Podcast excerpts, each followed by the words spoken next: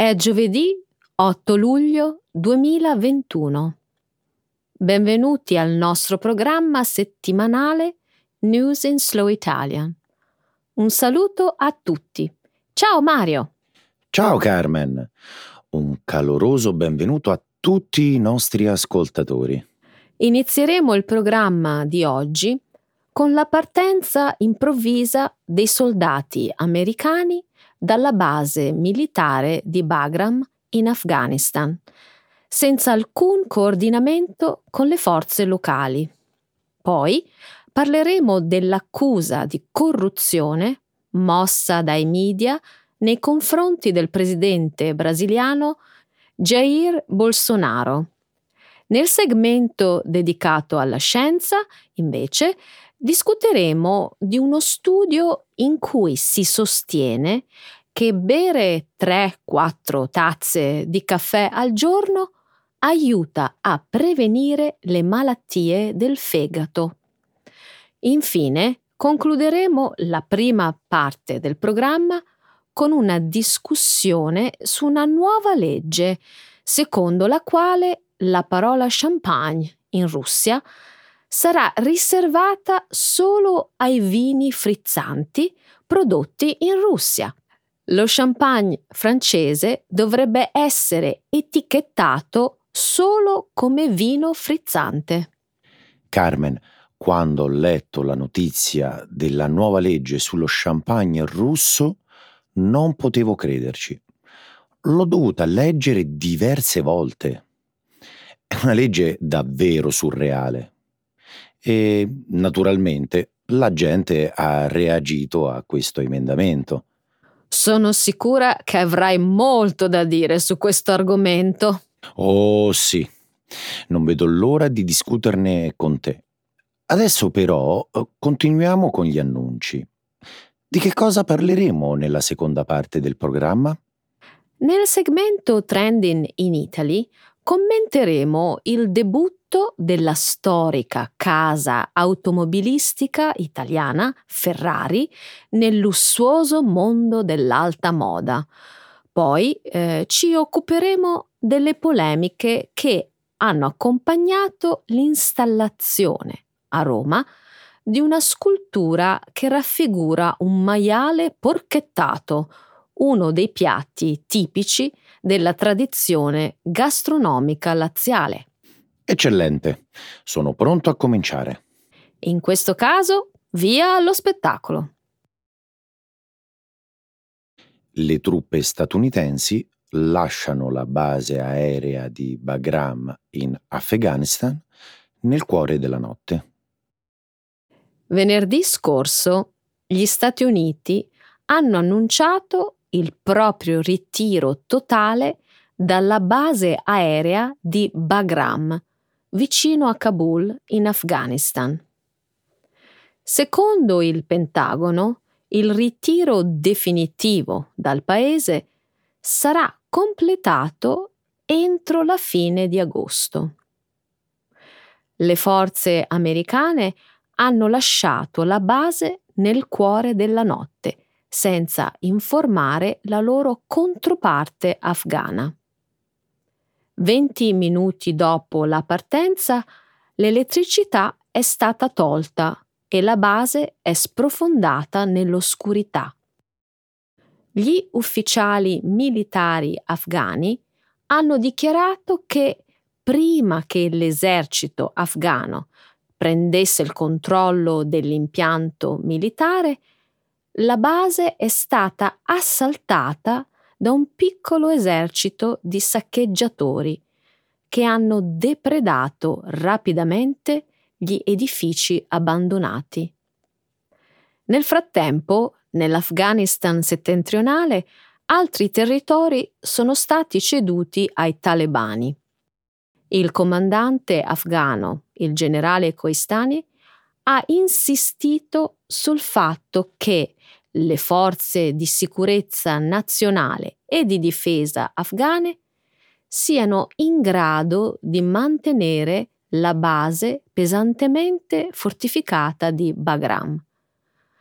La struttura militare comprende anche una prigione con circa 5.000 prigionieri, molti dei quali si ritiene siano talebani. Carmen, capisco le ragioni di sicurezza per andarsene nel cuore della notte senza un annuncio pubblico, ma andare via così, senza notificarlo prima a quelli che dovranno difendere la base è strano. Hai ragione, è strano. Mi fa pensare che il generale americano Petraeus abbia ragione. Ha detto che noi, l'Occidente, gli Stati Uniti e la Nato, ci pentiremo del ritiro. Questo ritiro sembra più una fuga. Mario, l'esercito americano deve affrettarsi a lasciare l'Afghanistan entro la scadenza dell'11 settembre 2021. Io sono preoccupato per il disastro umanitario che causerà Carmen. Gli Stati Uniti e le altre forze NATO non se ne andranno da soli anche gli appaltatori occidentali se ne andranno. La capacità dell'esercito afghano di mantenere gli armamenti militari verrà meno. Se i talebani riprendono il controllo del paese, decine di migliaia di persone che hanno lavorato con le forze occidentali si troveranno in pericolo. Pensi che i talebani li lasceranno in pace? No, temo che attaccheranno i loro nemici per vendetta. Il presidente brasiliano Bolsonaro è implicato in un sistema di tangenti. Lunedì il principale sito web brasiliano di notizie Wall ha pubblicato diverse relazioni che accusano il presidente brasiliano Jair Bolsonaro di partecipare a un sistema di appropriazione indebita. Il piano comporta una pratica illegale e diffusa con cui i politici chiedono una fetta del salario del loro personale. Le relazioni indicano che Bolsonaro ha partecipato al sistema durante i suoi quasi 30 anni in Parlamento tra il 1991 e il 2018. Anche il figlio senatore di Bolsonaro, Flavio Bolsonaro, è stato accusato di aver supervisionato una truffa simile durante il suo periodo come membro del congresso a Rio de Janeiro. Sabato i manifestanti hanno chiesto l'impeachment del presidente Jair Bolsonaro per l'accusa di aver cercato di trarre profitto illegalmente dall'acquisto di vaccini Covid-19. In aprile il Senato ha lanciato un'inchiesta parlamentare sulla risposta di Bolsonaro al Covid. Venerdì l'ufficio del procuratore generale ha ordinato un'indagine sul ruolo di Bolsonaro nello scandalo della corruzione dei vaccini. La popolarità di Bolsonaro sta calando drasticamente, anche per gli standard turbolenti della sua piuttosto breve presidenza e ora le accuse di corruzione. I suoi critici stanno diventando sempre più rumorosi. Lo accusano di infliggere gravi danni all'ambiente e alla salute pubblica del Brasile, specialmente per la pandemia, che ha ucciso 525.000 brasiliani. La sua risposta al Covid-19 è stata palesemente antiscientifica e ricordava molto quella di Donald Trump. Giusto, ottimo punto. Per esempio, entrambi hanno promosso l'idrossiclorochina, Almeno Bolsonaro sembrava prendere le pillole da solo e poi diceva che si sentiva subito meglio. Se sarà messo sotto accusa, le somiglianze continueranno. Ma non in termini di lealtà familiare, Carmen.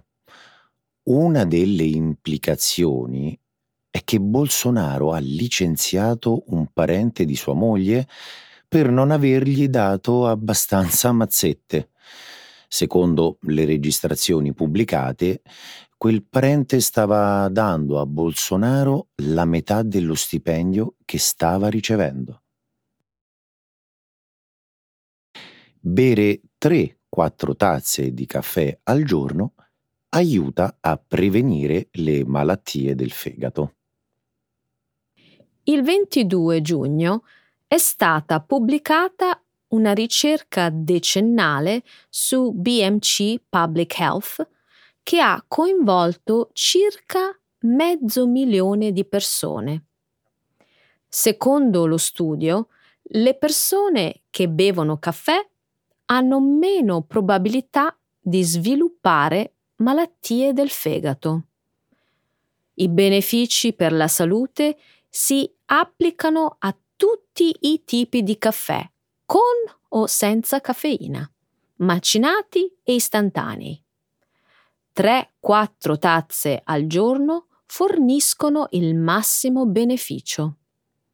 I consumatori di caffè hanno il 21% di probabilità in meno di contrarre malattie epatiche croniche il 20% di probabilità in meno di sviluppare steatosi epatica e il 49% di probabilità in meno di morire a causa di malattie epatiche croniche.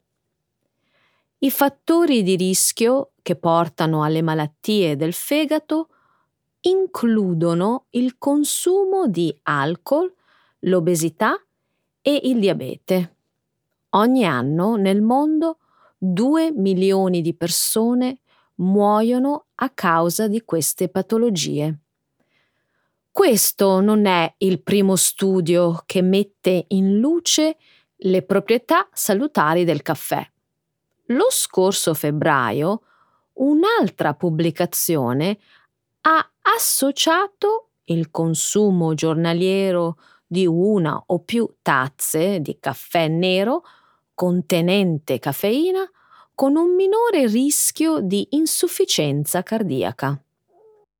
È uno studio impressionante, Carmen. Mezzo milione di persone analizzate e oltre dieci anni di dati. E da ottime notizie, almeno per chi ama il caffè.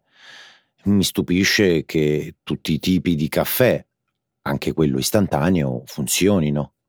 Sì, ogni tipo di caffè sembra funzionare, ma quelli che lo bevono appena macinato sembrano trarne i maggiori benefici.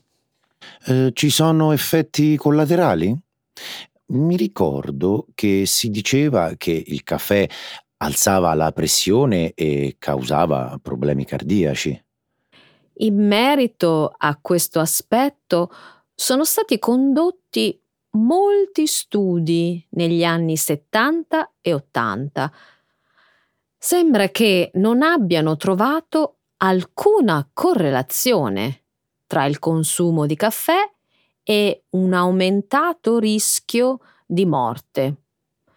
Invece è stato dimostrato che il caffè riduce il rischio di contrarre il diabete, il morbo di Parkinson, il cancro alla prostata, l'Alzheimer, la sclerosi multipla e il melanoma. Sembra proprio che sia un super cibo. Sì, davvero. Eh, che dire però di ciò che aggiungiamo al caffè? Per esempio, se mettiamo 4 cucchiai di zucchero nel caffè istantaneo, ma questo previene ancora il diabete? Ma dai. Certo che no. Se invece l'unico caffè che bevi è l'Irish Coffee con il whisky, Dici che ti aiuta lo stesso a prevenire la cirrosi epatica? Una nuova legge russa riserva la parola champagne solo per i vini di produzione russa. La scorsa settimana il presidente russo Vladimir Putin ha firmato una nuova legge che cambia le regole di etichettatura e di classificazione dei vini venduti in Russia.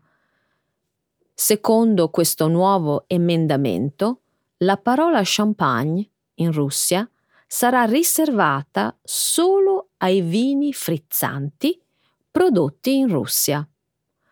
Lo champagne francese, invece, verrà chiamato solamente vino frizzante. La filiale russa di Moet Hennessy, che vende marche come Dom Perignon, Veuve Clicquot e Moet Chandon, ha subito annunciato il blocco temporaneo delle consegne di champagne in Russia le reazioni sugli organi di informazione e i social sono state di sdegno e derisione. La Russia importa circa 50 milioni di litri di vino frizzante all'anno.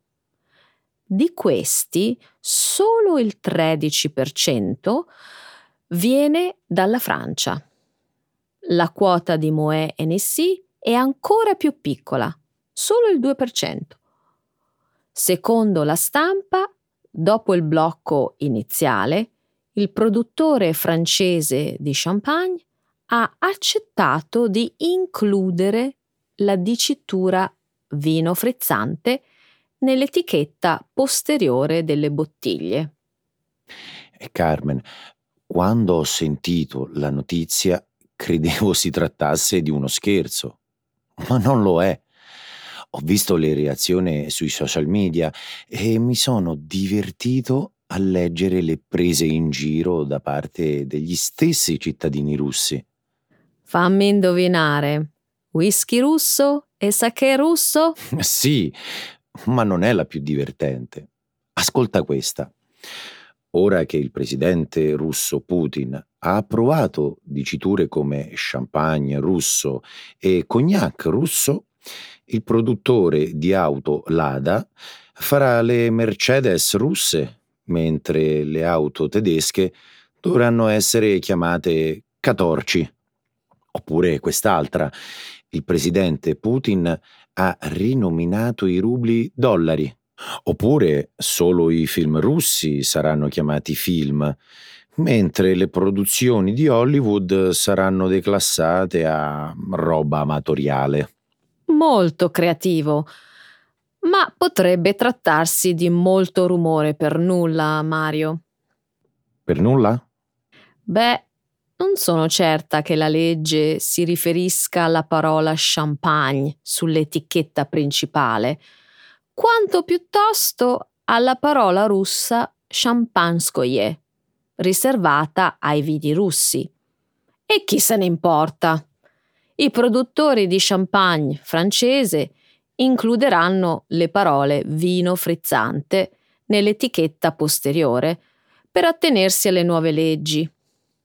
Ma hai ragione, la derisione è meritatissima. La Ferrari entra nel lussuoso mondo dell'alta moda ha destato molta curiosità l'esordio nel mondo dell'alta moda della casa automobilistica italiana Ferrari, celebre per la produzione di automobili da corsa e di auto sportive d'alta fascia. La prima collezione griffata firmata Ferrari è stata lanciata domenica 13 giugno con una sfilata che ha avuto luogo all'interno dello stabilimento di Maranello, in provincia di Modena. Sì, hai capito bene.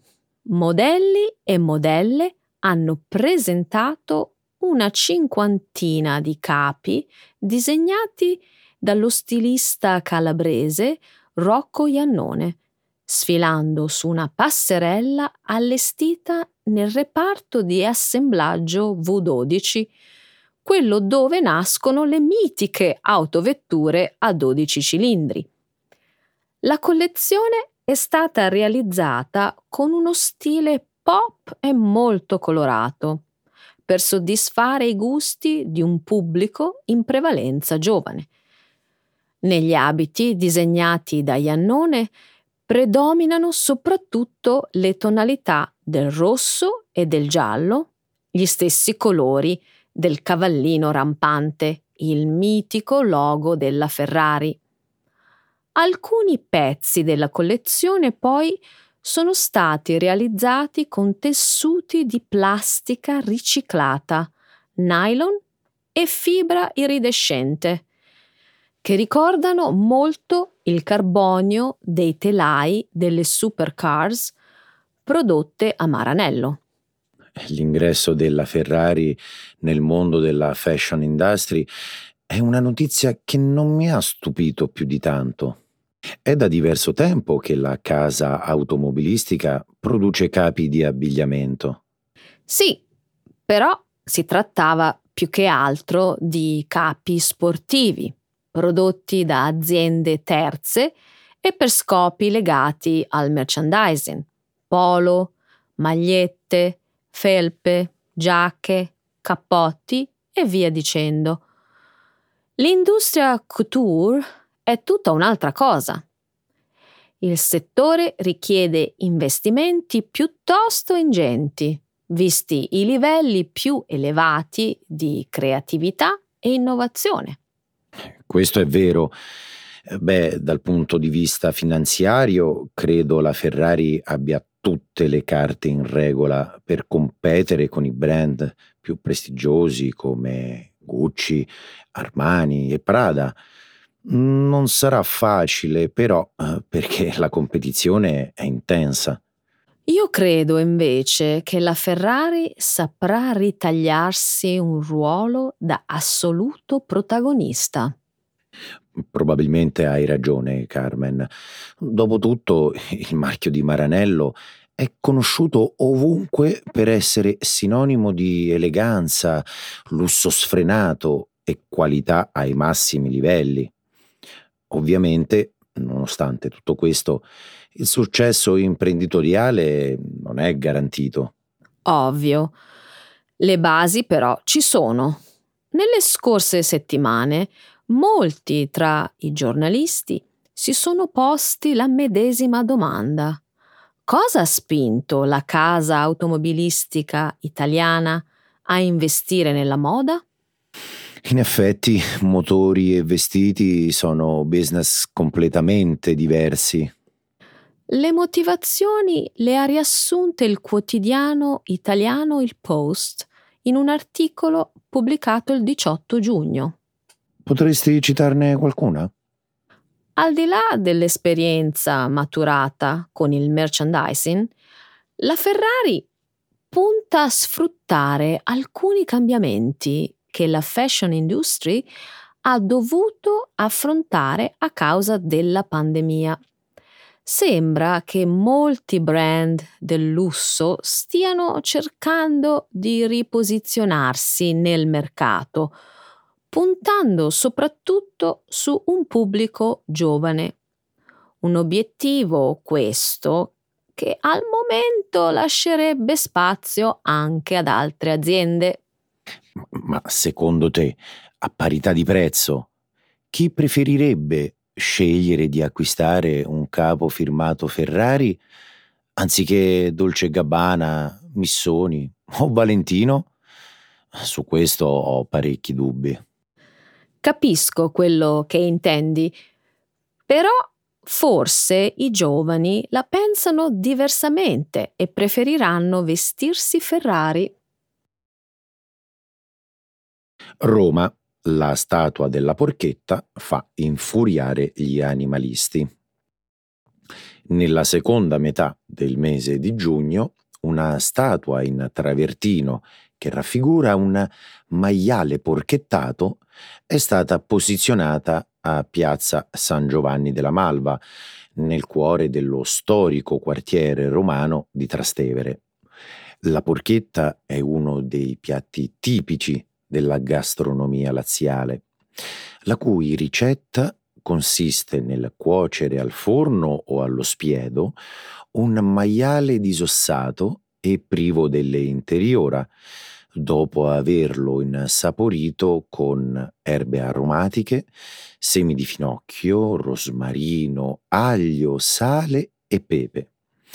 Per quanto riguarda il monumento sorto a Trastevere, la scultura fa parte di Piazze Romane, un progetto di rigenerazione urbana nato in collaborazione con la Rome University of Fine Arts.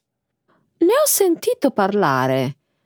Si tratta di un programma che prevede la realizzazione e l'installazione di otto opere d'arte contemporanea in alcune piazze del centro storico della capitale. Precisamente. Il piano è stato voluto dall'amministrazione locale e ha eh, coinvolto vari studenti dell'Accademia di Belle Arti romana, come il giovane scultore italiano Amedeo Longo, autore della statua del maiale porchettato. Un portavoce dell'università ha riferito ai giornalisti che la scultura è stata chiamata dal panino si va in piazza e che intende celebrare il momento di convivialità che lo stare all'aria aperta, il vivere insieme, lo scambiarsi idee e sorrisi porta con sé. Piazze Romane è una bella iniziativa, tuttavia l'opera ha riscosso più critiche che apprezzamenti. Non poteva essere diversamente. Hai visto la foto di questa scultura sui giornali? Io l'ho trovata davvero grottesca. Non sei l'unica, Carmen. Il 22 giugno il Corriere della Sera ha scritto che molti romani la trovano davvero brutta e di pessimo gusto. È stata criticata da vegetariani, vegani e soprattutto dalla LAV, una delle più importanti associazioni animaliste italiane. C'era da aspettarselo, anche se la porchetta è un piatto tipico della tradizione romana, l'opera sembra essere un inno alla crudeltà nei confronti degli animali. Hai ragione. A mio avviso si sarebbe dovuta realizzare un'opera completamente diversa magari dedicata ai carciofi alla giudia, che io adoro. Solo a pensare a questo piatto mi è venuta l'acquolina in bocca. Non ti posso dare torto, sono buonissimi. Tornando alla porchetta di Travertino, hai saputo che il 22 giugno gli animalisti hanno inscenato una protesta a Piazza San Giovanni della Malva? Pare che durante la manifestazione abbiano chiesto al comune la rimozione della scultura. Viste le innumerevoli polemiche, dubito la scultura rimarrà al suo posto. Penso la restituiranno all'autore.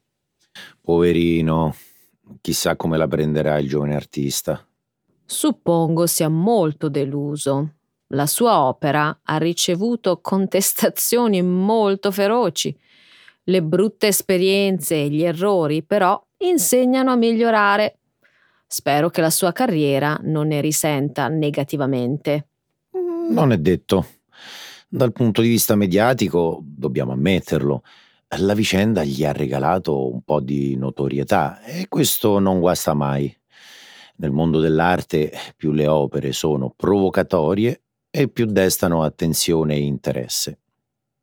Prendiamo il caso dell'artista britannico Damien Hirst, noto per aver realizzato innumerevoli opere con animali morti o sezionati. L'arte di Damien Hirst è stata molto criticata dalle associazioni animaliste. Nonostante ciò, oggi rimane uno degli artisti contemporanei più famosi e ammirati nel mondo.